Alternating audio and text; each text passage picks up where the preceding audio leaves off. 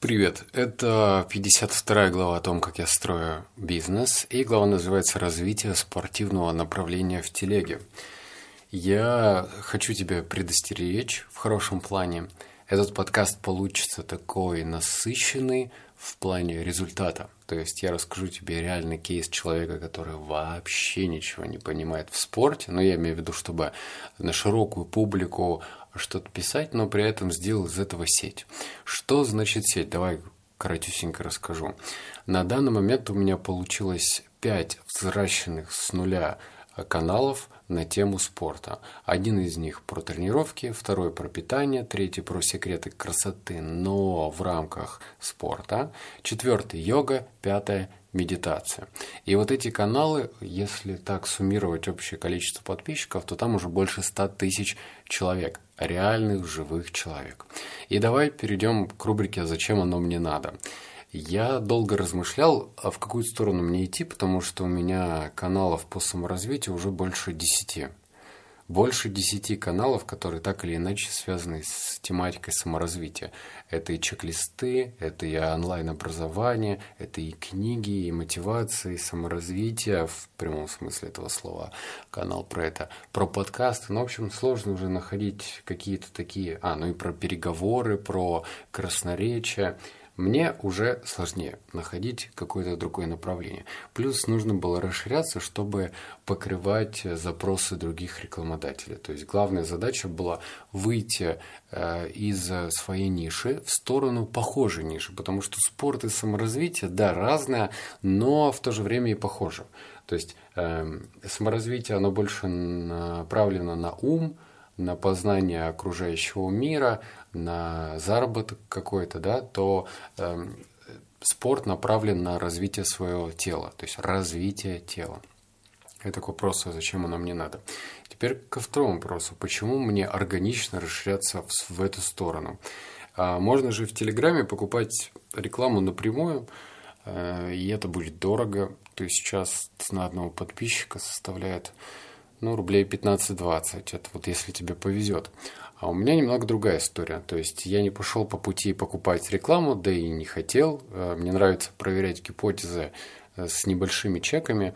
И вот э, мы начали развивать спортивного бота. То есть у нас есть, не знаю, я, по-моему, про это уже говорил в других подкастах. Можешь полистать ленту и увидеть. И там, значит, есть прям история о том, как я создал вместе с партнером бота по тренировкам. То есть это такой домашний тренер в твоем телефоне, но не приложение, а внутри телеги. То есть это очень удобно. Ну или мне так кажется, что это удобно.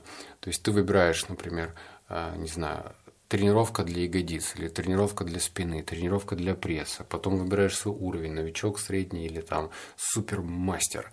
И проходишь тренировку внутри телеги. Потом мы начали этого бота развивать. А, там появились, э, значит, советы по питанию для похудения, мотивация какая-то, чтобы возвращаться и заниматься. Ну, в общем, развиваем. К чему это? К тому, чтобы пользоваться ботом бесплатно, он сам ну, по себе бесплатно, нужно подписаться на 5 каналов. На каких? На мои 5 каналов. То есть мало того, что э, трафик мы направляем за деньги, ну, то есть я покупаю трафик через других админов, там сложная схема, даже не я, покупаю моя помощница, и мы платим там за каждого привлеченного подписчика. Но мы платим, вот здесь внимание, за подписчика, который подписывается на бота по тренировкам. А дальше этот же самый подписчик, если ему интересно пользоваться ботом бесплатно, он подписывается на мои пять каналов. То есть я фактически получаю подписчиков на эти каналы бесплатно. Понимаешь, это такая многоходовочка. Теперь что по деньгам. Мне, с одной стороны, вроде надо говорить, да, цифры, но с другой стороны, не надо говорить цифры, потому что это такой очень тонкий момент. Хочу сказать э, только вот что. Что реклама там продается хорошо, на удивление хорошо. Я прям до сих пор удивляюсь. И вот эти пять каналов приносят денег, ну, наверное, на уровне средней зарплаты в Москве. Вот так. Догадываюсь уже, сколько средняя заработная плата. Наверное, это тоже такое расплывчатое выражение, но я почему-то принял решение не говорить про цифры, сколько я зарабатываю и так далее. Пусть это останется в рамках эм, в рамках незнания. Вот знаешь, как джентльмены не должны говорить там о чем-то. Вот и я, пожалуй, не буду говорить. Проект прибыльный, проект э, приносит деньги, и мне это нравится. То есть я нащупал другую нишу, в котором, в которой можно развиваться. Я не могу похвастаться, что там какой-то уникальный контент, мы его просто берем уже из открытых источников и адаптируем под себя. То есть э, минимальные вложения. Это здорово, потому что можно было бы усложнить и говорить, вот мы найдем там спортивного корреспондента, мы создадим какие-то новые офигительные рубрики и будем удивлять. Можно было пойти по такому пути, но вопрос окупаемости, вопрос, насколько это все дело тебе нужно на такой долгой дистанции, нужно, наверное, быть фанатиком этого дела. А я не фанатик, я дома, блин, зарядку делаю. Э, ну, каждый день но делаю. Да, там я йогой занимаюсь, но тоже как суперлюбитель, новичок.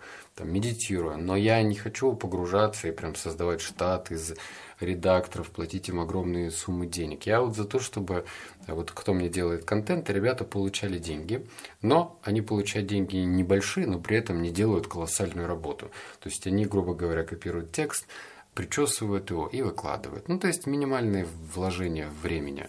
И им удобно, потому что это недолго, и мне не надо много платить. То есть все выигрыши.